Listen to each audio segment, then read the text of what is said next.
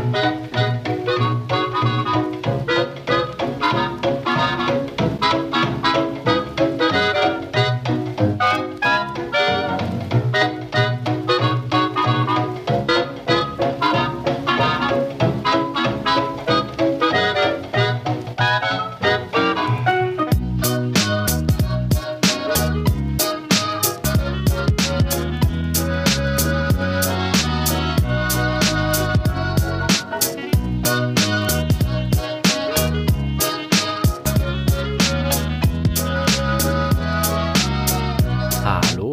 willkommen zu einer neuen Episode von Ressourcen FM, dem Podcast über Material- und Energierohstoffe. Mein Name ist Martin Hillenbrand und ich freue mich, dass ihr heute auch wieder eingeschaltet habt. Ja, es ist jetzt schon etwas länger her, dass ich die letzte Episode aufgenommen habe. Das liegt an dem guten Wetter, das ich natürlich nicht ungenutzt lassen möchte und äh, ich habe außerdem auch noch Klausuren geschrieben und muss auch arbeiten. Deswegen gab es die letzten zwei Monate keinen Podcast mehr. Ich versuche aber jetzt in Zukunft pro Monat immer eine Episode rauszubringen, so wie ich das auch versprochen habe. Deswegen fange ich heute auch damit an. Heute habe ich leider wieder keinen Interviewpartner, dafür habe ich aber ein sehr interessantes Projekt für euch und auch gleichzeitig nicht nur einen Rohstoff, sondern vier. Heute soll es nämlich um das Thema die 3TG-Materialien gehen und dieses, diese Podcast-Episode basiert auf einer Seminararbeit, die ich zusammen mit zwei Kommilitonen geschrieben habe, zusammen mit der Marie und der Ingrid. Und äh, ja, die drei TG-Materialien, was das ist, das sollt ihr am Ende wissen. Und ihr sollt ein wenig verstehen, was es denn überhaupt bedeutet, wenn jemand sagt, ein Rohstoff ist kritisch in der Versorgung oder wir haben da eine Versorgungsunsicherheit. Grundsätzlich kann man sagen, das Thema Versorgungsrisiko wird in den letzten Jahren immer wieder genannt, wenn es um Elektrotechnologien geht oder ja generell Technologien, also Smartphones, neue Computer, teilweise auch Rüstungsgegenstände. Dann sagen immer wieder vermeintlich Experten, ja, die Technologierohstoffe, die sind kritisch und äh, die Versorgung damit ist kritisch, insbesondere wenn es um die seltenen Erdmetalle geht, die sind ja selten. Das stimmt zwar nicht so ganz, das werde ich in einem extra, in einer extra Episode auch nochmal klären. Aber insbesondere auch bei den 3TG-Materialien geht es eben darum, dass die sehr selten sein sollen, angeblich. Ob das wirklich der Fall ist, das werden wir uns heute jetzt mal anschauen. Zwar Apple als großes Unternehmen, das Smartphones produziert und Computer produziert, die wollten ursprünglich mal sauber ihre gesamten Rohstoffe einkaufen und haben gesagt, okay, wir verzichten komplett auf Konfliktrohstoffe. Den Begriff Konfliktrohstoffe, das verbindet man oft auch mit den 3D, 3TG-Rohstoffen. Und die 3TG-Rohstoffe, die muss ich als erstes mal erklären, wofür den 3TG steht. 3TG steht für Tantalum, Tungsten, Tin und Gold. Also Gold, Tantal, Wolfram und Zinn. Und diese drei Materialien ja, die verbindet man eben mit den Kriegsgebieten im Kongo und eben in verschiedenen anderen afrikanischen Staaten, weil hier diese Materialien abgebaut werden, teilweise von staatlichen Stellen, teilweise von nichtstaatlichen Stellen, um den Konflikt zu finanzieren. Was man eher kennt, ist der sogenannte Begriff der Blutdiamanten. Das wird hier auch abgebaut, aber seitdem die Diamanten durch den Kimberley-Prozess vor allen Dingen als anderen Prozess ähm, der Handel damit eingeschränkt wurde, Seitdem sind hier die Warlords dazu übergegangen, ähm, sich über den Verkauf von wirklich Rohstoffen äh, mit Geld zu versorgen. Ja, das ist einfach einfacher, weil bei Gold, Tantal, Wolfram und Zinn, das sind jetzt erstmal Erze, die kann man abbauen, aber man sieht nicht direkt eine Zusammensetzung der Erze, woher sie denn eigentlich kommen. Bei einem Diamanten ist das Ganze einfacher, weil da hat man Einschlüsse drin, wie ihr vielleicht wisst, ein Diamant ist ja nicht immer komplett rein, außer er kommt jetzt irgendwo aus einem Reaktor und ist chemisch erzeugt. Aber bei einem normalen Diamanten hat man immer irgendwelche Einschlüsse, über die man dann Rückschlüsse darüber ziehen kann, woher dieser Diamant überhaupt kommt. Und deswegen Blutdiamanten können heute nur noch eingeschränkt gehandelt werden. Offiziell können sie eigentlich gar nicht mehr gehandelt werden, aber ich bin mir sicher, dass da noch welche gehandelt werden. Und ähm, deshalb die 3D-TG-Rohstoffe, das war eben äh, dann die Ausweichstrategie der Warlords und mittlerweile hat man eben versucht durch den Dodd-Frank Act auch den Handel mit diesen Rohstoffen stärker zu überwachen, um eben hier die Konflikte nicht weiter anzuheizen. Und wie schon gesagt, Apple hat eben versucht oder möchte vor allen Dingen konfliktfreie Rohstoffe verbauen und haben deswegen angefangen, Minen zu auditieren.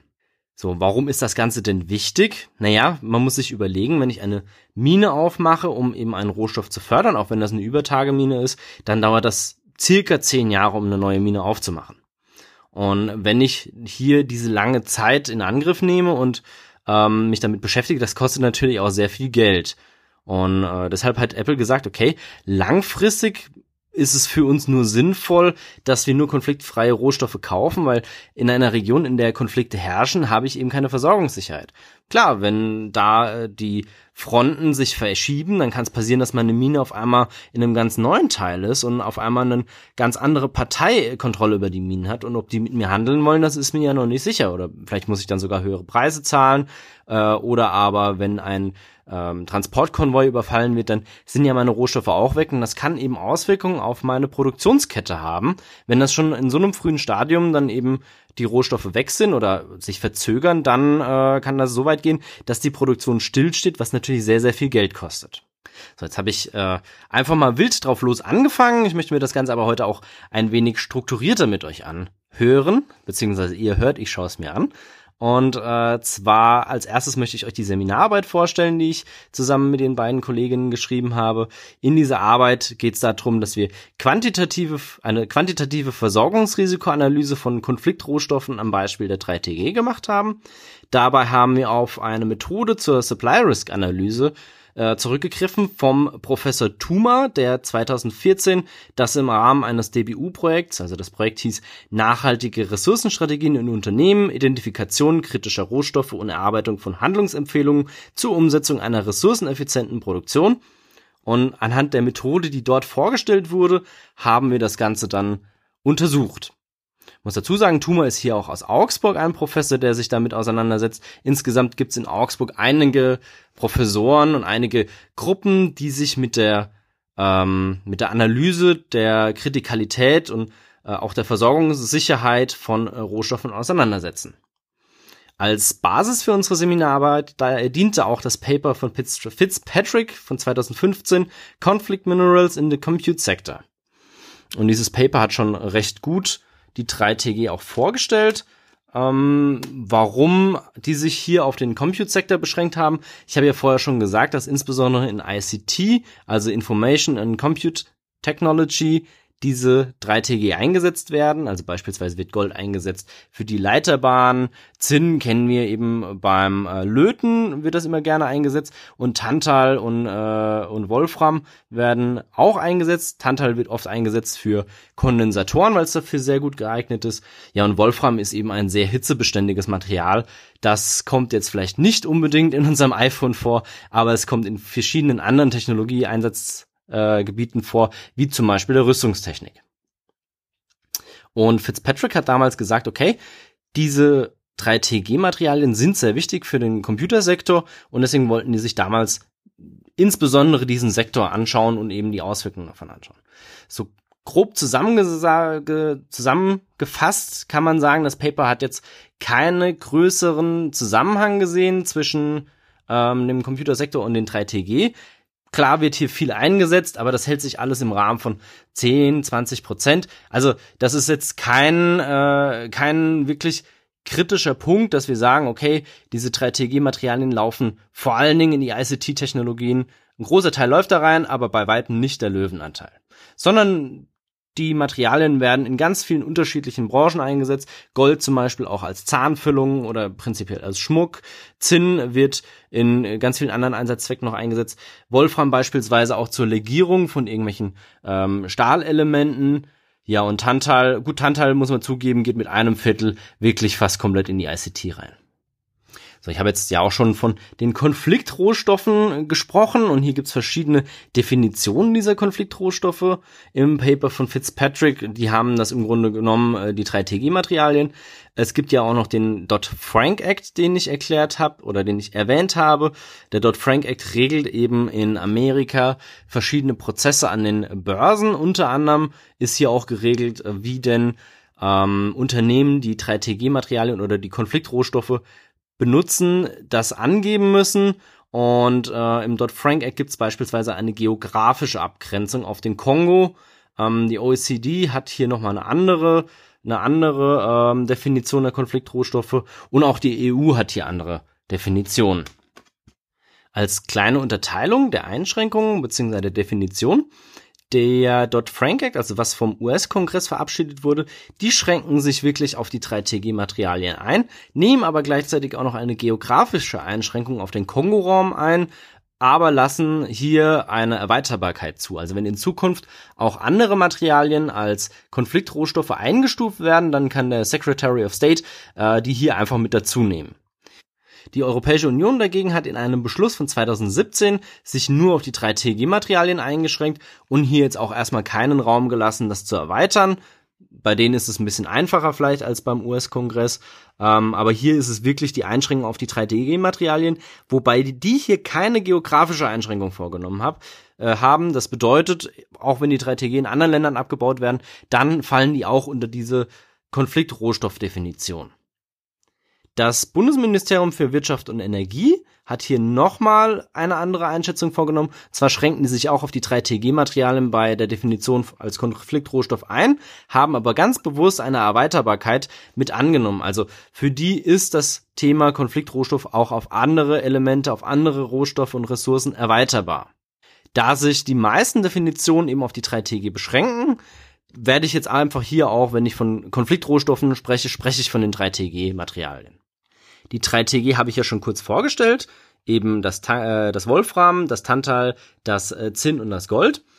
Und äh, hier bin ich auch schon drauf eingegangen, was Fitzpatrick denn an unterschiedlichen Einsatzgebieten dafür gesehen hat. Ähm, das möchte ich das mal kurz erweitern. Und zwar Gold wird wegen der guten Verformbarkeit und seiner Korrosionsbeständigkeit gegenüber Luft und Wasser sehr gerne verwendet, um eben auch ähm, Sachen zu veredeln oder mit Gold zu überziehen. Ähm, oder eben, ja, wie in der Elektrotechnik einzusetzen, weil es eben auch sehr gut leitet. Zinn, das zeichnet sich auch durch eine gute Korrosionsfestigkeit aus, aber es hat auch eine gute Duktilität und eine Zähigkeit. Tantal dagegen weist eine hohe Korrosionssicherheit gegenüber Säuren aus, und hat eine gute Duktilität und außerdem einen hohen Schmelzpunkt. Also es verträgt bei normalen Null 2980 Grad. Deswegen wird das sehr gerne auch in Legierungen eingesetzt, um eben äh, Stähle äh, mit einem höheren Schmelzpunkt auszustatten. Außerdem verfügt es über eine gute Wärme- und Stromleitfähigkeit. Und ja, deswegen wird es eben auch in einem Kondensator beispielsweise eingesetzt, weil es eben eine gute Stromleitfähigkeit hat und hier sehr hohe Temperaturen auch standhalten kann. Außerdem ist die Verarbeitbarkeit von Tantal relativ gut im Vergleich zu anderen Materialien und ja, deswegen wird es eben sehr gerne eingesetzt. Wolfram hat nochmal einen höheren Schmelzpunkt mit 3400 Grad Celsius und einen sehr niedrigen Wärmeausdehnungskoeffizienten und außerdem eine sehr hohe Härte. Daher wird es eben auch in verschiedenen Bereichen eingesetzt, unter anderem eben in der Militärtechnik sind ganz oft die Geschosskerne aus Wolfram geformt, weil die eben äh, sehr hohe Temperaturen aushalten. Das heißt, wenn das Geschoss auf das Ziel trifft, dann verformt sich das Projektil nicht so schnell und äh, außerdem ist es sehr, sehr hart, deswegen ist die Durchschlagskraft von solchen Geschossen dann eher höher. Nochmal kurz zusammengefasst, Wolfram wird eingesetzt in Legierungen, in der Elektro- und Elektronikindustrie, in militärischen Geräten und im Maschinenbau. Tantal wird eingesetzt in der Stahlindustrie als Legierung, in der Elektrotechnik und in der Elektroindustrie im Maschinen- und Anlagenbau, im, in der Luftfahrt, zum Beispiel die Flugzeugturbinen und Strahltriebwerke sind oftmals aus Tantallegierungen gefertigt. In der Energieerzeugung, was ich persönlich interessant fand, die Schaufeln von äh, Gasturbinen sind oft aus einer Tantallegierung. Dann wird es in der chemischen Industrie eingesetzt, einfach weil es korrosionsfest ist und die Apparate dann von Säure nicht angegriffen werden. In der Medizintechnik, zum Beispiel gibt es oft Nägel, die eben aus einem Tantallegierung hergestellt wurden. Dann wird es in der optischen Industrie für Kameralinsen und Röntgenfilme verwendet oder aber als Sputtering Target, also dann in den äh, Hochtechnikanwendungen. Zinn wird wie erwähnt eingesetzt als äh, Lote. Das ist eigentlich so das, woher man es auch am besten kennt. Mal davon abgesehen, dass man es früher auch eingesetzt hat, wenn man äh, Bleigießen gemacht hat in der Silvesternacht. Da wurde auch oft Zinn eingesetzt, weil Blei jetzt nicht gerade so gesund ist. Es wird auch als Weißblech eingesetzt und der Begriff Weißblech, der sagt viel nichts mehr. Aber Weißblech ist das, woraus Dosen gemacht werden. Ähm, das, wenn man da sich die Dose mal anschaut, dann ist es so eine weißliche metallische Farbe. Und ist ganz oft kommt dort Zinn zum Einsatz, beziehungsweise kam früher vor allen Dingen zum Einsatz. Ähm, heute hat man da meistens noch eine Legierung oder oft ist es mittlerweile auch aus Kunststoff. Zinn wird dann oft auch bei der äh, Chemikalienproduktion hergestellt, und zwar ist es in PVC-Stabilisatoren drin, es wird als Pigment eingesetzt oder eben auch in Katalysatoren oder in Bioziden wird es gerne eingesetzt. Zinn braucht man außerdem, um äh, Bronze und Messing zu legieren oder eben als Lagermetall. Es gibt auch noch äh, das sogenannte Verzinnen, also wenn ich ein äh, zum Beispiel einen Metallgegenstand mit einer Zinsschicht überziehe, damit es einfach äh, nicht mehr rostet.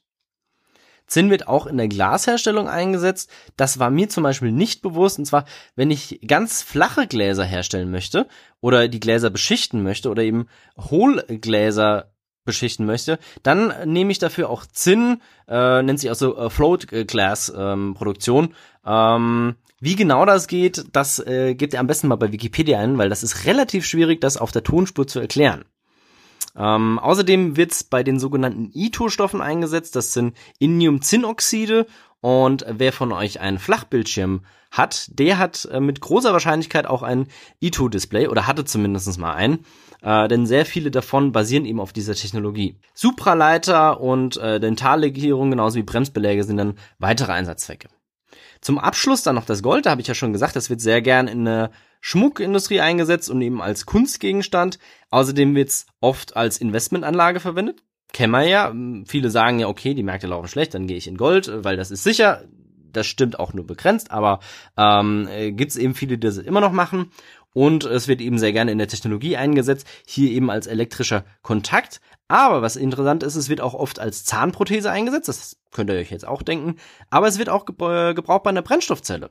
Das war mir zum Beispiel nicht so bewusst und ähm, Brennstoffzellentechnologie war ja vor einigen Jahren äh, der Renner, sage ich mal. Damals haben ja sehr viele gesagt, okay, das ist äh, die Zukunft. Also wir kriegen nicht irgendwie Akkus, sondern alles wird über Brennzelle, äh, Brennstoffzelle laufen. Und dass dafür Gold relevant ist, das äh, war mir nicht dermaßen bewusst. So, jetzt so viel erstmal zu den drei TG.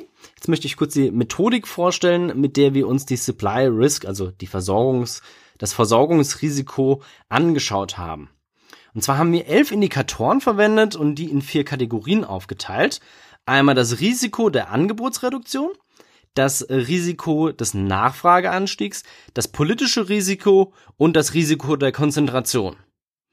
Diese vier Kategorien haben wir eben äh, genutzt, um danach daraus dann eine einzige Kennzahl zu berechnen, wie kritisch oder wie äh, risikobehaftet ist denn dieser Rohstoff. Beim Risiko der Konzentration haben wir uns einmal die Länderkonzentration und einmal die Unternehmenskonzentration angeschaut. Um die Marktkonzentration zu messen, gibt es den Herfindahl-Hirschmann-Index, HHI abgekürzt, und dieser HHI ist eigentlich ein Standardtool und wird vor allem eingesetzt, auch wenn jetzt größere Unternehmen miteinander fusionieren, um sich danach eben anzugucken, okay, wie viel Marktanteil hat denn dieses neue Unternehmen? Und äh, ist der Markt zu konzentriert, als dass wir noch einen fairen Wettbewerb haben und ähm, ja, deswegen das Kartellrecht oder die Kartellrechtsbehörden, die schauen eben drauf als einen Ansatzpunkt, wenn das zu hoch ist, dann gibt es äh, Oligopole oder monopolähnliche Systeme und dann könnte dieser übermächtige Konzern oder dieses übermächtige Unternehmen seine Marktmacht ausnutzen, um eben die Preise zu, man zu nicht zu manipulieren, aber zu seinen Gunsten zu verändern, was natürlich dann für die anderen Teilnehmer am Markt schlecht ist. Die Skala des HI reicht von 0 bis 10.000. Allgemein kann man den HI folgendermaßen berechnen, und zwar man nimmt einfach die Summe aller quadrierten Marktanteile der Wettbewerber eines Marktes und dann bekommt man eben einen Wert zwischen 1 und 10.000 raus. 1 würde in diesem Fall bedeuten, ähm, ja, der Marktanteil ist eins und eins im Quadrat ist wieder eins. Deswegen haben wir einen Monopolisten, der alles produziert, 100% davon. Wenn wir jetzt 10.000 haben, das bedeutet, dass wir einen sehr stark fragmentierten Markt haben mit ganz vielen Produzenten ein HI bis 1000, also unter 1000, der wird dann also wird angenommen, dass der Markt dort niedrig konzentriert ist. Zwischen 1000 und 1800 sagt man, das ist dann mittelmäßig konzentriert und alles über 1800 ist dann schon so, dass man von einer gewissen Marktmacht sprechen kann. Äh, das US Department of Justice geht davon aus, alles über 2500 ist dann wirklich auch kritisch. Und äh, hier muss man davon ausgehen, dass wir in einem Oligopol beziehungsweise in einem Monopolfall sind. Das haben wir jetzt für die Länderebene gemacht, aber auch für die Unternehmensebene. Und äh, bei der Länderebene haben wir uns eben angeschaut, wie viel produziert denn ein Land im Jahr. Und bei der Unternehmensebene haben wir das gleiche eben auf äh, Unternehmenslevel gemacht. Das, äh, diese beiden Kennzahlen zusammen ergeben dann das Risiko der Konzentration. Das politische Risiko haben wir anhand von drei Indikatoren berechnet. Einmal der Political Stability, dem Policy Potential Index und äh, den Regulations. Dabei ist es so, dass die Political Stability, das ist eben ein Maß für die politische Instabilität der Förderländer und gemessen wird dieser Wert durch den Worldwide Governance Index. Ähm, dieser Worldwide Governance Index wird eben ausgegeben von der Weltbank.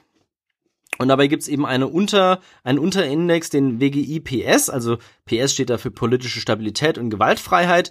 Und den haben wir einfach mit den Produktionsanteilen der Länder gewichtet und zusammengerechnet. Dadurch kriegt man so eine äh, Risikozahl für die politische Stabilität.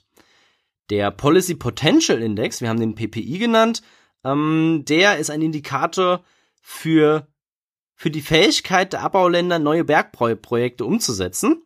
Und das Ganze wird eben erfasst vom Fraser Institut. Die machen äh, in Abstand von zwei Jahren, glaube ich, war es, machen die eine Befragung der Minenbetreiber, wie sie denn die Policy Potential, also wie sie ihr La das Land einschätzen, um dort neue Bergbauprojekte an Land zu ziehen.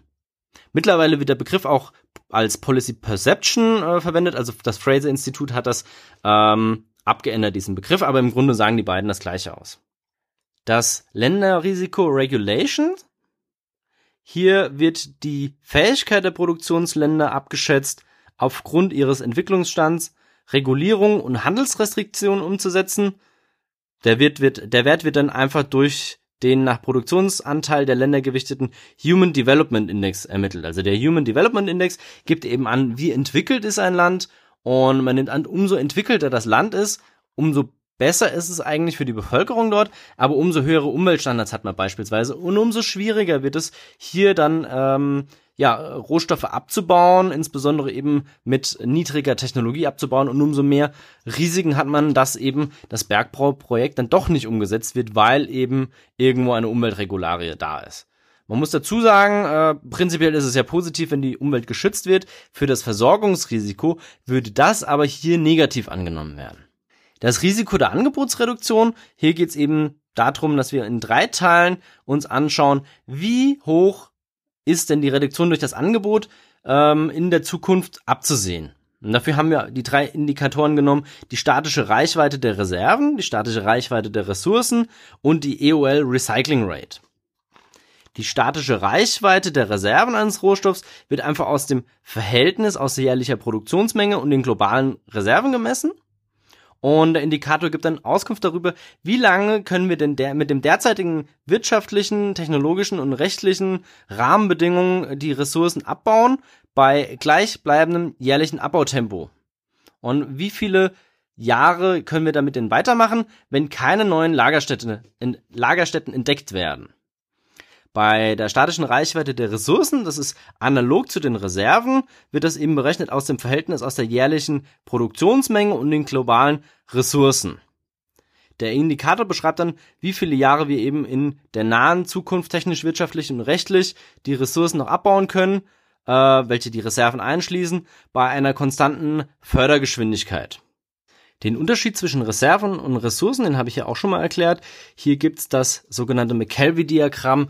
Äh, Google danach einfach mal, beziehungsweise ich pack das in die Show Notes und äh, hier wird dann relativ klar, wie man das äh, untereinander abgrenzen kann.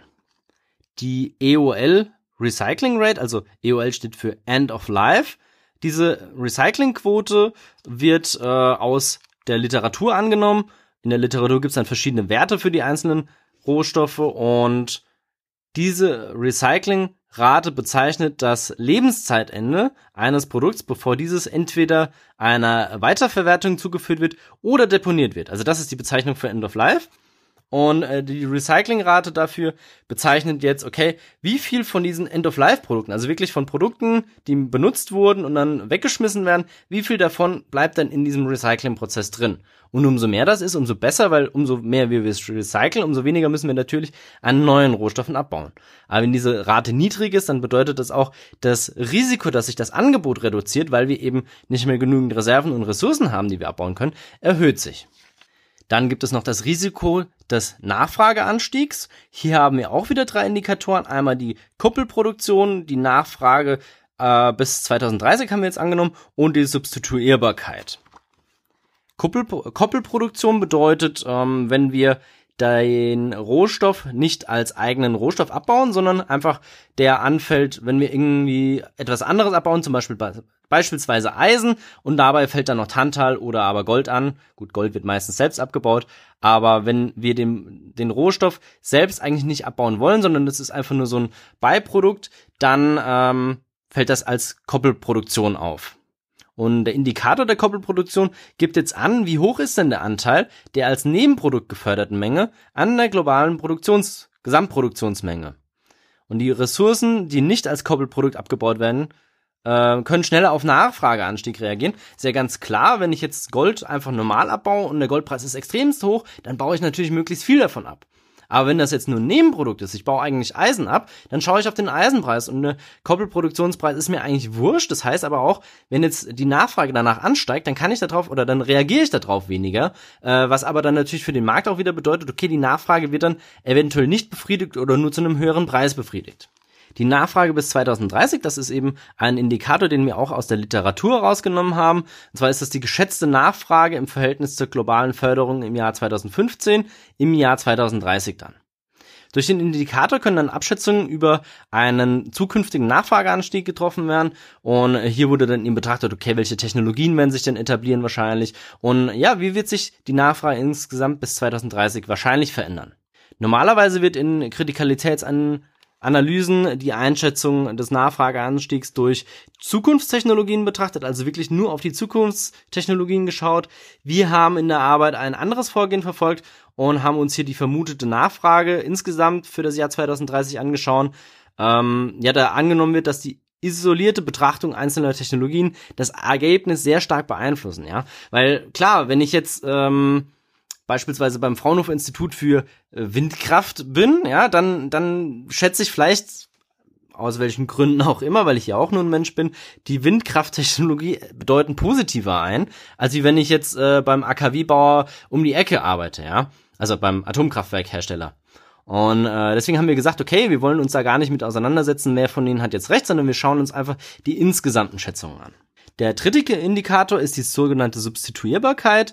Bei der Substituierbarkeit geht es eben darum, eine Einschätzung von Experten äh, zu bekommen über die Erfüllbarkeit der Funktion des untersuchten Rohstoffs durch einen anderen Rohstoff, also durch ein Substitut. Beispiel dafür ist, ähm, ich bekomme morgens mein äh, Brötchen beim Bäcker in einer Papiertüte, statt der Papiertüte könnte ich jetzt auch einen Korb nehmen oder ich könnte eine Plastiktüte nehmen oder irgendwas anderes. Also ich habe ein anderes Produkt, das im Grunde den gleichen Zweck erfüllt und äh, zu wie viel, zu welchem Grad erfüllt denn dieses neue Produkt meinen Zweck. Und ähm, wenn ich jetzt ganz viele Produkte habe, die den gleichen Zweck erfüllen, dann äh, bin ich ja natürlich auch nicht mehr so davon abhängig, wenn die Nachfrage ansteigt, äh, dann können die Verbraucher auch auf ein anderes Produkt ausweichen, was dann natürlich meine Nachfrage auch wieder ein bisschen senkt und eben ich hier äh, eher eine ausgewogene, ein ausgewogenes Niveau zwischen Nachfrage und, äh, Nachfrage und Angebot habe. Im Gegensatz dazu, wenn ich nur ein Produkt habe, das mein Bedürfnis erfüllt, dann dann wird die Nachfrage einfach zu 100% hoch und runter gehen und äh, das die angebotene Menge muss dann angepasst werden, ja. Dann bin ich gar nicht mehr flexibel in der Nachfrage. Und anhand dieser Methode haben wir jetzt uns das Ganze für die 3TG-Materialien jeweils angeschaut. Wir haben hier als erstes mal eine große Datensammlung gemacht und uns dann eben hier verschiedene Punkte angeschaut. Ich will da jetzt aber auch gar nicht so in die Tiefe gehen. Ich möchte nur sagen, wir haben vor allen Dingen Quellen äh, des United States Geological Survey angeschaut, weil die einfach die sind, die die meisten Informationen hier zur Verfügung stellen und äh, verschiedene andere Quellen noch mit reingenommen. Wen das wirklich interessiert, schreibt mir einfach über äh, über die Webseite eine Nachricht und dann kann ich euch ganz gerne auch die Seminararbeit zukommen lassen und euch das alles erklären. Äh, Ähm, das wird jetzt aber einfach zu weit führen. Also wir haben erstmal eine Datensammlung gemacht und unsere Quellen kritisch hinterfragt. Dann haben wir aus diesen Quellen unsere Zahlen herausgenommen, die wir eben für die Berechnung der einzelnen Indikatoren gebraucht haben. Und wir haben äh, das so gemacht, dass wir die Werte rausgenommen haben und einer kritischen Fehlerberechnung unterzogen haben. Genau gesagt haben wir eben, um die Datenunsicherheiten zu berücksichtigen, bei jedem Indikatorwert für jeden Rohstoff eine Monte Carlo Simulation mit 10.000 simulierten Werten durchgeführt, um die Vergleichbarkeit der dadurch durch diese Monte Carlo Simulation berechneten Kennzahlen untereinander dann ähm, zu gewährleisten, also damit wir das auch mit anderen Studien oder anderen wissenschaftlichen Arbeiten beispielsweise vergleichen können, haben wir dann die Werte jedes Indikators normalisiert und dabei die Empfehlungen von äh, Helbig von 2017 eben äh, befolgt. Die Normalisierung wird dann ähm, so vorgenommen, dass der Wert, der rauskommt, auf einer Skala von 0 für unkritisch bis 100 für absolut kritisch eingeteilt wird. Also jeder Indikator wird dann von 0 bis 100 eingestuft und dadurch können wir das Ganze dann eben mit anderen Studien sehr gut vergleichen. Die normalisierten Zwischenergebnisse der einzelnen Indikatoren haben wir dann mittels einer AHP-Gewichtung berechnet und aufsummiert. Die verwendeten Gewichtungen beruhen dabei auf verschiedenen Expertenmeinungen und äh, ja, das äh, haben wir eben aus dem Paper von Tuma von 2014 rausgenommen und äh, das empfiehlt sich auch für Unternehmen, die so eine Studie machen wollen. Äh, die sollten meistens ja firmeninterne Experten haben, die dann hier diese Gewichtung vornehmen können. Wir haben jetzt einfach die von einem anderen Forscher genommen, der da äh, diese Gewichtung eben aus Expertenmeinungen äh, herauskristallisiert hat. Wem der Begriff AHP nichts sagt, AHP ist Analytical Hierarchy Process und das ist einfach eine Methode der Entscheidungsfindung. Wir haben alternativ noch eine Gleichgewichtung der einzelnen Indikatoren und äh, Kategorien angenommen, einfach um äh, die einen Einfluss der Gewichtung auf das Endergebnis sichtbar zu machen. Weil klar, wenn ich irgendetwas gewichte, dann äh, verschiebt sich hier das Ganze nochmal. Und äh, wir haben dann eben die normalisierten und gewichteten Supply-Risk-Werte inklusive der einzelnen normierten Indikatorergebnisse für die drei TG-Materialien ausgegeben. Kommen wir dann zu der Auswertung der einzelnen Risiken. Beim Risiko der Konzentration ist es folgendermaßen, dass wir für Gold einen HI-Wert aufgrund des Abbaus in zahlreichen Ländern haben von 574. Das ist relativ niedrig. Also normalisiert wäre das eben von 0 bis 100 äh, 38,133. Das ist relativ niedrig, ja, also relativ nah bei 0. Bei Wolfram haben wir mit 6659 einen hohen HHI, der wäre dann normalisiert bei 91,206, also sehr nah bei 100 und äh, weil eben Wolfram nur in wenigen Ländern, insbesondere China mit 81 Prozent globalem Anteil abgebaut wird. Die Unternehmenskonzentrationen sind für alle Materialien relativ hoch und hier vermuten wir einfach, dass es multinationale Bergbaugesellschaften sind, die den größten Teil der Förderung bestreiten und dadurch ist das eben sehr konzentriert. Für alle weiteren Ergebnisse, ich werde jetzt nur die Ausreißer, die besonders sind, ähm, euch mitgeben, weil ansonsten könnt ihr euch das eh nicht merken und das ist auch nicht relevant. Also wenn ich irgendeinen Rohstoff nicht nenne, dann ist er irgendwo in der Mitte und äh, meistens so zwischen unkritisch und äh, sehr kritisch gelegen. Also so, ja, schon kritisch, aber ist jetzt nicht besonders. Bei der Auswertung des politischen Risikos haben wir Tantal, äh, das vor allen Dingen in Brasilien, Ruanda und der Demokratischen Republik Kongo abgebaut wird. Deswegen haben wir hier eben einen hohen Risikowert für die Political Stability. Auch wenn Brasilien in den letzten Jahrzehnten sich ja stark weiterentwickelt hat und wir hier eine sehr gute Entwicklung in der Politik hatten, äh, ist es ja auch aktuell so, wir haben hier verschiedene Vorwürfe gegen den aktuellen Präsidenten. Also das ist alles dort äh, relativ stark im Fluss und Brasilien ist eben immer noch ein Land, auch wenn es sich gut entwickelt hat, das hier keine besonders hohe politische Sicherheit hat. Und äh, Ruanda und der Kongo sind per se einfach als politisch nicht sehr stabile Systeme bekannt. Ähm, viele sagen auch, dass das eben Failed States sind, in denen der Staat teilweise gar keine Kontrolle mehr hat und da kann man nicht von politischer Sicherheit sprechen. Zinn dagegen, dass zu 42 Prozent in China abgebaut wird, zu 22 Prozent in Indonesien und 9 Prozent in Myanmar, das hat einen hohen, ein hohes Länderrisiko für die Policy Potential. Also das bedeutet, die Wahrscheinlichkeit, dass Bergbauprojekte umgesetzt werden können, wird hier als relativ niedrig eingeschätzt. Und ähm, das ist bei dem einem PPI für China von 59,71 und für Indonesien mit 29,93 und Myanmar mit 36,16. Das sind jetzt keine guten Werte, aber ich persönlich hätte es auch gesagt, das sind keine mega schlechten Werte. Deswegen hat es mich hier ein bisschen überrascht, dass so ein, ein, schlechter Wert eigentlich für das politische Risiko, für das äh, Policy Potential Risiko hier ähm, rauskommt. Die Auswertung für Tantal müssen wir hier auch dann kritisch einschätzen, denn aufgrund der mangelnden Datenlage des Fraser-Instituts für einige Länder haben wir hier dann einfach eine Gleichverteilung von 0 und 100 für den PPI-Wert angenommen und die Verteilung der Ergebnisse schwankt daher sehr stark. Wir haben hier einen sehr hohen Fehler mit reingerechnet. Ähm, deswegen kann man über die Policy Potential bei Tantal eigentlich keine klare Aussage treffen. Das Länderrisiko für die äh, Regulation ist für Gold am höchsten, was einfach damit zusammenhängt, dass hier die Produktion über ganz viele Länder fragmentiert ist und das weist dann einigen, also einige dieser Länder weisen eben einen sehr hohen äh, Human Development Index auf, beispielsweise Australien, das hat zwar nur 9% Produktionsanteil, aber trotzdem das hat einen sehr hohen HDI mit 0,94. China hat auch einen relativ hohen HDI mit 0,74 und einen Produktionsanteil von 15 Prozent. Mexiko mit 4% und einem HDI von 0,76, Peru dann mit 5%, äh, Russland mit 8% und die USA mit immerhin 7%. Da merkt man, das sind Länder, die schon halb oder die meisten davon sind gut entwickelt und das äh, sorgt dann eben dafür, dass hier das Risiko ähm, ja steigt, dass eben Bergbauprojekte wegen Regulierung nicht sauber umgesetzt werden können oder eben sehr teuer werden.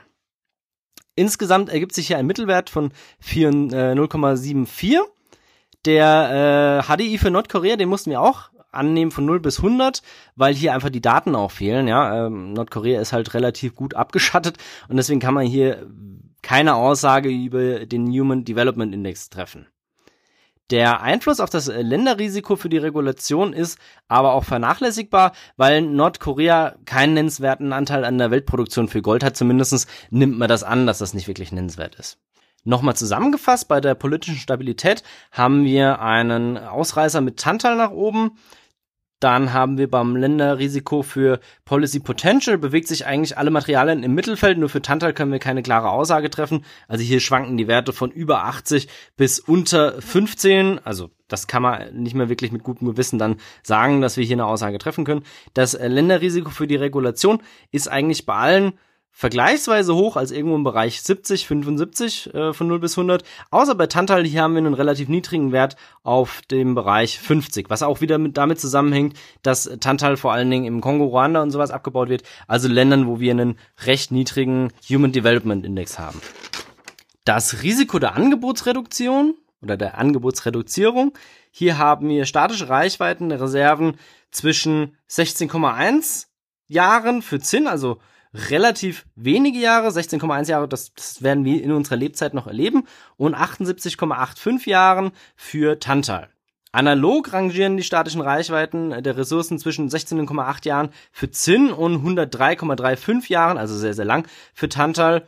Das bedeutet einfach, ähm, die Reserven und Ressourcen verhalten sich immer ähnlich oder meistens ähnlich. Das bedeutet, bei Tantal ist das Ganze eher unkritisch. Bei Zinn sollten wir uns wirklich Gedanken machen, ob wir das nicht in irgendeiner Form substituieren können. Die schlechten Werte der Reichweite relativieren sich für Zinn aber auf der anderen Seite auch wieder, weil wir hier eine sehr hohe Recyclingrate haben, die sehr gut ist. Und die schlechten Werte für Gold berücksichtigen eben auch die erheblichen Läger der Finanzindustrien weltweit nicht. Also wir haben ganz viele Banken, die noch Gold irgendwo in einem Tresor rumliegen haben, wie jetzt zum Beispiel Fort Knox oder die Deutsche Bank, ähm, ja beziehungsweise die Deutsche Zentralbank, die Europäische Zentralbank, die haben erhebliche Goldläger, die, wenn die mal genutzt werden für technische Anwendung, dann können wir daraus eben auch noch sehr lange ähm, ja unseren Bedarf decken. Die Reichweite dürfte daher hier erheblich größer sein, äh, wenn diese Läger eben ja aufgelöst werden. Die End-of-Life-Recycling äh, Rate liegt im Bereich zwischen 13% für Zinn, was recht wenig ist, und 40% für Tantal. Das ist dann schon vergleichsweise gut und das hat mich auch überrascht, weil das Recycling von Tantal ist eigentlich ziemlich schlecht. Ähm, wir bekommen das Tantal nämlich aus den Legierungen nur sehr schwer heraus.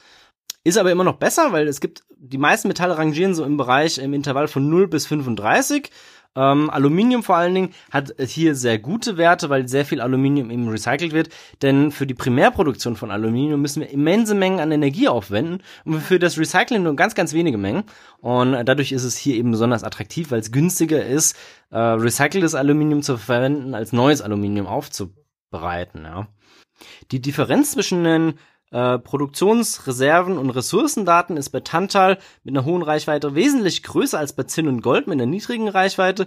Daher ist das Intervall der aus den simulierten Werten dann berechneten Reichweiten ebenfalls wesentlich größer. Das führt aber auch dazu, dass stärkere Abweichungen vom Median und daher größere Bereiche und eben, ja, wenn man sich das darstellt, hat man höhere ähm, Ausschläge der einzelnen ähm, Extremwerte. Und die Normalisierung verstärkt die Abweichungen zusätzlich, da die Reichweite im Quadrat angegeben wird. Also im Quadrat mit 0,008 bzw. 0,002 fließt das dann in die Berechnung mit rein. Und äh, hier wird angenommen, dass dadurch das hohe Reichweiten mit einer höheren Abweichung einhergehen. Ähm, das erscheint auch plausibel, weil wenn wir einen höheren, einen längeren Zeithorizont ansetzen, dann äh, geht hier auch das Risiko weiter auseinander, äh, wie genau wir jetzt diese Reichweite getroffen haben. Wenn wir jetzt auf 100 Jahre planen, dann ist plus minus von fünf Jahren was anderes, wie wenn wir jetzt auf ein Jahr planen, dann ist eine Unterscheidung von äh, fünf Jahren plus minus eben weitaus gewaltiger äh, für das Endergebnis, als wenn es jetzt 100 Jahre sind, ja. Kommen wir dann noch zum Risiko des Nachfrageanstiegs. Ähm, bei der Koppelproduktion ist bei allen vier untersuchten Elementen es so, dass sie im unteren Prozentbereich äh, als Koppelprodukt abgebaut werden, also Zinn bei 3%, Tantal bei 24% und daher ist das eigentlich eher unproblematisch. Bei allen vier Materialien ist es auch so, dass eine ansteigende zukünftige Nachfrage angenommen wird äh, wir haben hier normierte Werte von 58,189 für Zinn und 83,08 für Gold. Für Gold und Wolfram nimmt die Nachfrage somit voraussichtlich um 131 Prozent beziehungsweise 105 Prozent zu. Für Zinn und Tantal sind es dagegen nur 34 und 43 Prozent. Die vergleichsweise großen Abweichungen in den Nachfragedaten entstehen dadurch, dass diese Werte für die Produktion 2015 und die Nachfrage 2030, die sind ja jeweils simuliert. Und wir haben die dann anschließend verrechnet und normiert und dadurch entstehen hier eben große ähm, Abweichungen. Die Substituierbarkeit bewegt sich in einem Bereich von ungefähr äh, 45 bis 67. Aber man muss dazu sagen, das Ganze ist dimensionslos, also das ist einfach eine Expertenmeinung, die wir genommen haben und normiert haben auf einen Wert von 33 bis 55. Wolfram hat hier im Vergleich der 3TG-Materialien den besten Wert mit 67, beziehungsweise einem normierten Wert von eben 33. Und äh, das ist, geht eben, also es allem deshalb, weil es als Hartmetall eingesetzt wird und ähm, das Wolfram kabitfreie Hartmetalle können hier eben sehr gut schon eingesetzt werden als Substitut und man braucht das Wolfram jetzt nicht mehr unbedingt. Also man kann fast alles, was hier an Hartmetallen vorhanden ist, auch durch Wolfram kabitfreie Hartmetalle ersetzen. Durch den Einsatz als temperaturbedingtes äh, temperaturbeständiges Metall kann äh, mittlerweile auch bis in hohe Temperaturbereiche dann äh, eine nickelbasierte Legierung verwendet werden und auch hier ist dann das Wolfram eben nicht mehr ganz so relevant für äh, ja für den Einsatzort. Auch hier nochmal zusammengefasst, wir haben bei der Koppelproduktion eigentlich durchgehend gute Werte von unter 25 bzw. unter 30 und bei der Nachfrage bis 2030 fallen nur Gold und Wolfram auf, die etwas erhöhte Werte haben. Zinn und Tantal bewegen sich so im Bereich 60, also in einem niedrigen, ähm, in einem niedrigeren Bereich. Das sind immer noch hohe Werte, aber eben im Vergleich zu den anderen Materialien niedrige Werte. Bei der Substituierbarkeit ist es so, das bewegt sich alles im Bereich von 55 bis 35. Also das ist auch ähm, wo man sagt, ja, das könnte besser sein, aber es ist jetzt auch so, es gibt Substitute für die Materialien und ähm, ja, man kann die schon auch ersetzen, wenn es unbedingt nötig ist. Als Gesamtergebnis kann man hier annehmen, dass die Berechnungen ergaben, dass für Wolfram das höchste Versorgungsrisiko besteht mit einem normierten Wert von 70,008. Tantal und Zinn liegen mit den Normali Normal Tantal und Zinn liegen mit den normierten Werten von 64,208 und 62,235 im Mittelfeld der 3TG und Gold besitzt das niedrigste Versorgungsrisiko mit einem Wert von 58,59. Insgesamt kann man trotzdem sagen, die 3TG-Materialien sind als kritisch anzusehen, weil immer noch einen Wert von 58,59, also 59 im Grunde, das ist immer noch sehr hoch, das ist immer noch in der oberen Hälfte. Und insgesamt muss man einfach sagen, ja, die sind schon kritisch, das hat schon seine Berechtigung, dass man hier ähm, ja hinterfragt, wie wir hier die Versorgung in Zukunft sicherstellen. Alle Materialien haben außerdem hohe Werte für die Länder- und Unternehmenskonzentration, außer bei Gold, da haben wir eben sehr viele Länder. Die Länderkonzentrationen gehen auch mit dem höchsten Teil in die Supply Risk rein, also mit 20,8 äh, Prozent machen sie davon aus. Und daher sind eben die hohen Werte auch für Wolfram, ähm, die hohen Konzentrationswerte von Wolfram eben negativ und wirken sich dann natürlich auch aufs Endergebnis aus. Außerdem beeinflussen die hohen Werte der Unternehmenskonzentration aufgrund ihrer starken Gewichtung mit 15,1% dann das Ergebnis zusätzlich. Weil natürlich die Unternehmenskonzentration nochmal höher sind als die Länderkonzentration. Beim politischen Risiko bewegen sich die Indikatorenwerte für die vier Materialien eben ähm, in einem mittleren Niveau, also von 37 bis 75. Allerdings fällt hier eben der Wert der statischen Reichweite der Reserven von Taltal auf. Dieses dieser Wert mit 34,76 könnte daran liegen, dass allein in Australien laut USGS äh, 69.000 Tonnen und in Brasilien 36.000 Tonnen vorliegen und pro Jahr nur 1037 Tonnen abgebaut werden. Also wir haben hier in diesen Ländern alleine extremst große Lagerstätten, die dort angenommen werden oder auch mittlerweile sicher nachgewiesen wurden. Und äh, hier ist eben deswegen die Versorgung über viele Jahre noch sichergestellt. Alle vier Rohstoffe werten, äh, weisen eben gute Werte für die Koppelproduktion auf und das Länderrisiko Policy Potential, also wie hoch die Fähigkeit ist, Bergbauprojekte umzusetzen, ist im Vergleich zu den anderen, ist im Vergleich zu den anderen Indikatoren auch vergleich, also sehr gut. Bei der Nachfrage haben wir auch Werte, die eben im oberen, in der oberen Hälfte liegen für Zinn und Gold und äh, also für alle Materialien eigentlich und bei der Substituierbarkeit ist es so, dass äh, die Substituierbarkeit von 33,328 für Wolfram, also eine sehr gute Substituierbarkeit, eigentlich überraschend war. Also mich hat's überrascht, aber es liegt eben daran, dass es hier äh, gute Substitute gibt, habe ich ja vorhin auch schon gesagt.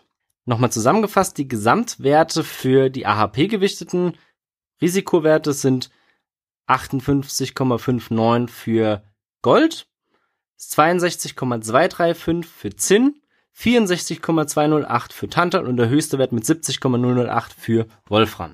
Wir haben uns jetzt auch Literaturwerte angeschaut und eigentlich ist es so, dass die gesamten Literatur, die wir hier zum Vergleich herangezogen haben, die kommen irgendwo auf an, äh, auf die gleichen Werte. Teilweise unterscheiden die sich ein bisschen, aber ähm, im Großen und Ganzen sagen die auch alle, diese Materialien sind kritisch. Wir haben uns dann auch angeschaut, welche Handlungsempfehlungen man ausarbeiten kann, weil klar, das Risiko zu messen ist die eine Sache, aber wie kriege ich das denn jetzt auf der anderen Seite weg? Und hier haben wir unterschieden in ähm, theoretische Optionen, die möglich wären, äh, betriebswirtschaftlicher Natur und eben technische Maßnahmen. Je nach verwendetem Instrument kann man entweder das Preisrisiko oder das Verfügbarkeitsrisiko abdecken oder eben beides abdecken durch eine betriebswirtschaftliche Maßnahme wenn man beides minimieren möchte, dann ähm, muss man in der Regel eine größere Investition tätigen.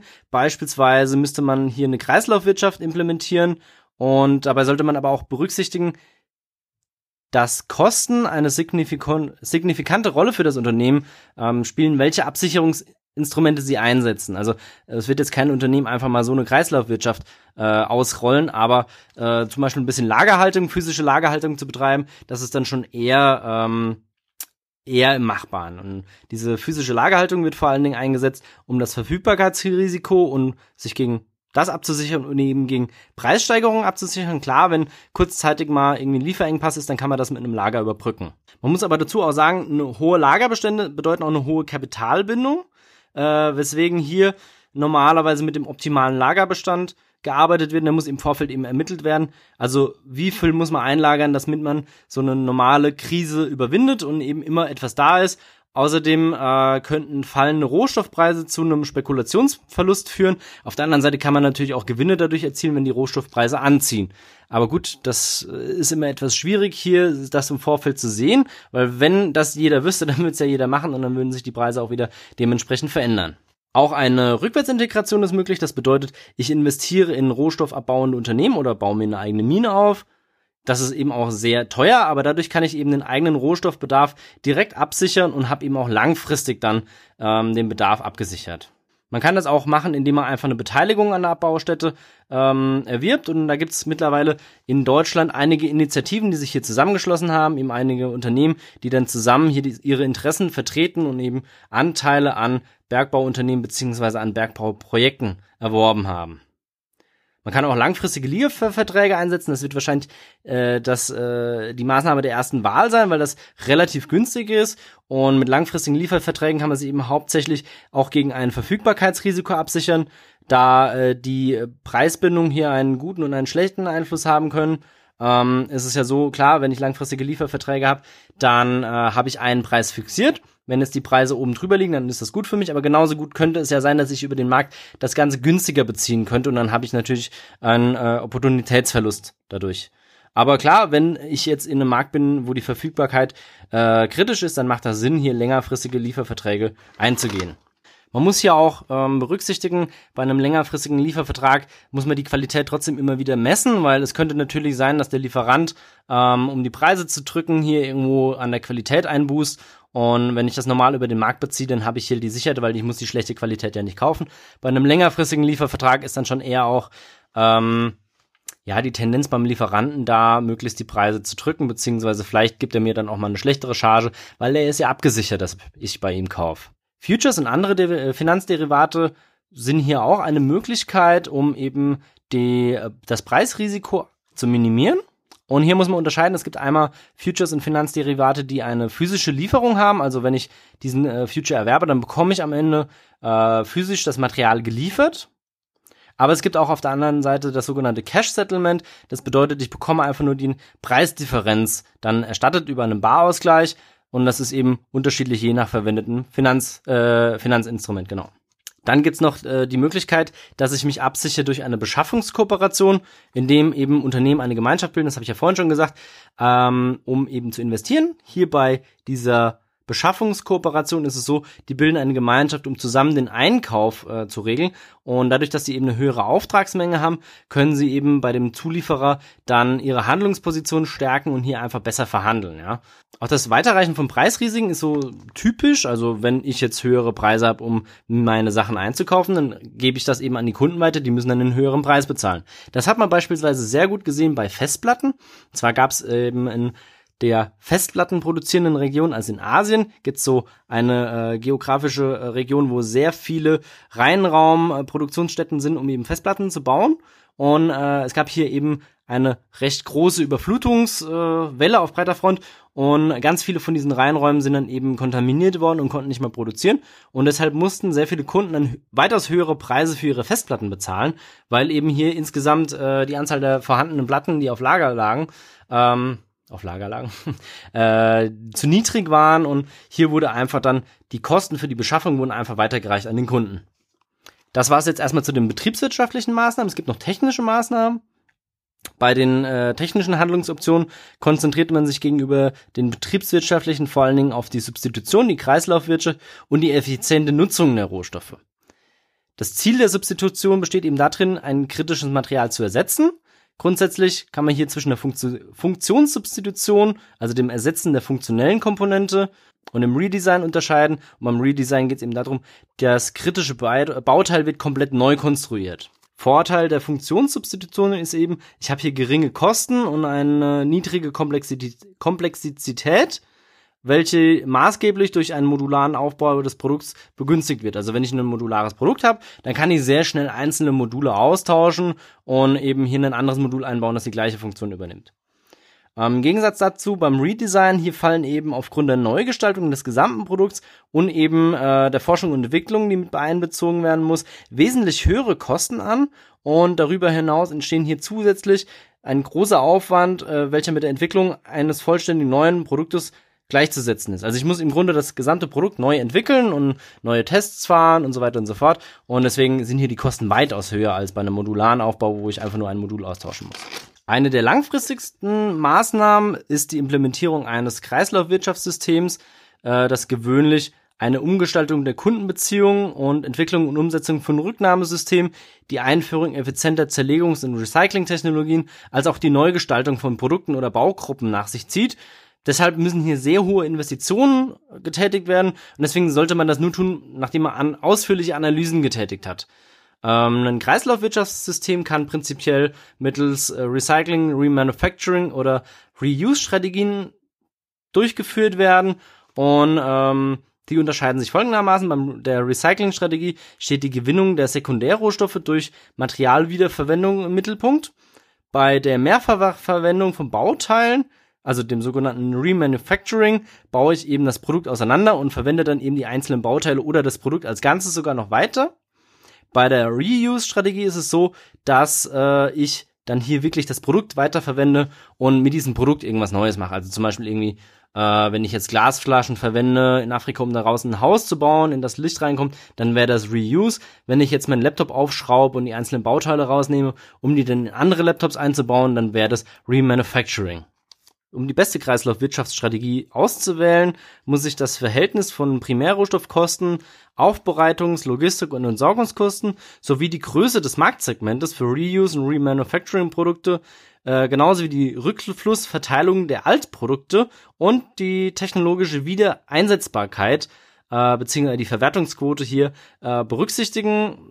Klar, ich kann jetzt nicht alles ähm, weitervermarkten ähm, oder eben viele Kunden wollen ein neues Produkt, anstatt dass sie eins bekommen, das wieder aufbereitet wurde. Und das muss ich eben alles berücksichtigen, also sehr viele Aspekte, die ich berücksichtigen muss, um eben dann zu schauen, dass ich hier die richtige Strategie auswähle und ausarbeite. Das war jetzt so ein Grundüberblick über die Handlungsmöglichkeiten und empfehlen für die 3TG würden wir bei allen vier kann man einen effizienteren Material, Materialeinsatz anstreben. Klar, umso effizienter ich das, das ist eigentlich nie schlecht, effizienter das Material einzusetzen, klar. Dann äh, kann ich die Entwicklung von Substitutions- und Kreislaufwirtschaftssystemen auch für alle empfehlen. Klar sind hier sehr hohe Kosten für die Kreislaufwirtschaftssysteme ähm, anzusetzen, aber insgesamt haben wir dadurch dann eben eine volle Entkopplung. Also wenn wir möglichst viel im Kreislauf führen können, dann sind wir gar nicht mehr davon abhängig, äh, das Material irgendwo aus anderen Ländern zu beschaffen. Und bei der Substitution genauso, wenn ich das substituieren kann, im optimalen Fall durch Rohstoffe, die ich im eigenen Land habe oder Rohstoffe, die ich immer wieder äh, im Kreislauf führen kann, dann entlastet das sehr hier ähm, das Risiko. Eine Rückwärtsintegration oder das äh, Investment in Bergbauprojekte oder langfristige Verträge, das ist eigentlich nur bei Wolfram wirklich relevant. Ähm, ja, bei den anderen macht das nicht so viel Sinn, weil hier eben die Kosten zu hoch wären für diese einzelnen Punkte, beziehungsweise das auch nur schwer möglich ist.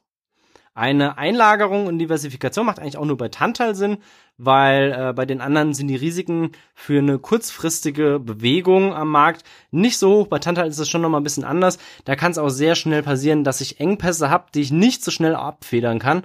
Und ähm, ja, hier macht es einfach Sinn, diversifiziert einzukaufen. Insbesondere eben Tantal wird oft im Kongo abgebaut und wenn, das habe ich ja am Anfang schon gesagt, wenn hier Gebiete zwischen den Warlords wechseln, dann kann es sehr schnell gehen, dass eben meine Lieferkette hier unterbrochen wird. So, das war's jetzt von meiner Seite auch schon zu den 3 TG-Materialien.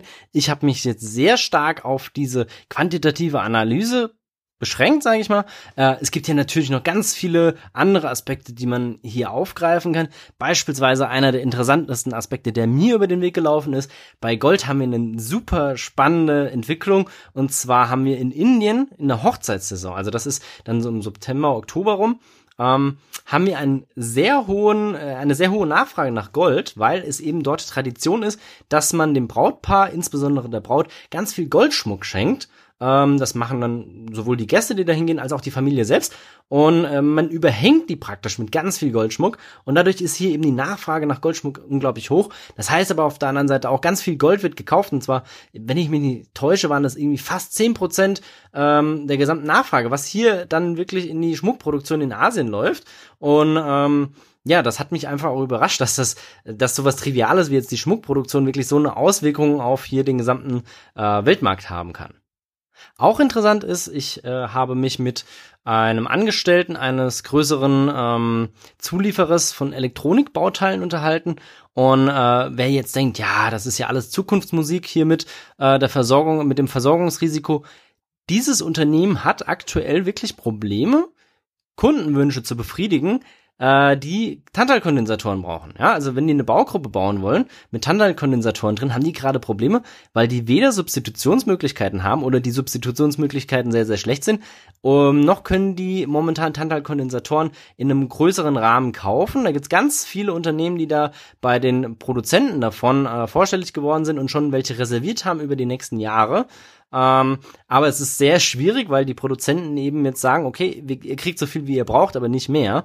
Und äh, das, was ich gemeint habe mit Lagerhaltung, ist hier eben auch schon jetzt schon schwierig. Also äh, das ist ein reales Problem, das jetzt schon da ist. Und diese gesamte Kritikalitätsbewertung ist für den Unternehmenserfolg und auch den Erfolg von unserer Gesellschaft einfach immanent wichtig, weil wir immer mehr dahin gehen, dass wir abhängig werden von äh, Rohstoffimporten als Deutschland, ja, weil wir auch immer mehr Technologie einsetzen, die einen sehr breiten Blumenstrauß von unterschiedlichen ähm, Materialien verwenden, ja. Und wir haben durch die Globalisierung eben eine Verknüpfung von den Wirtschaftssystemen wie noch nie zuvor.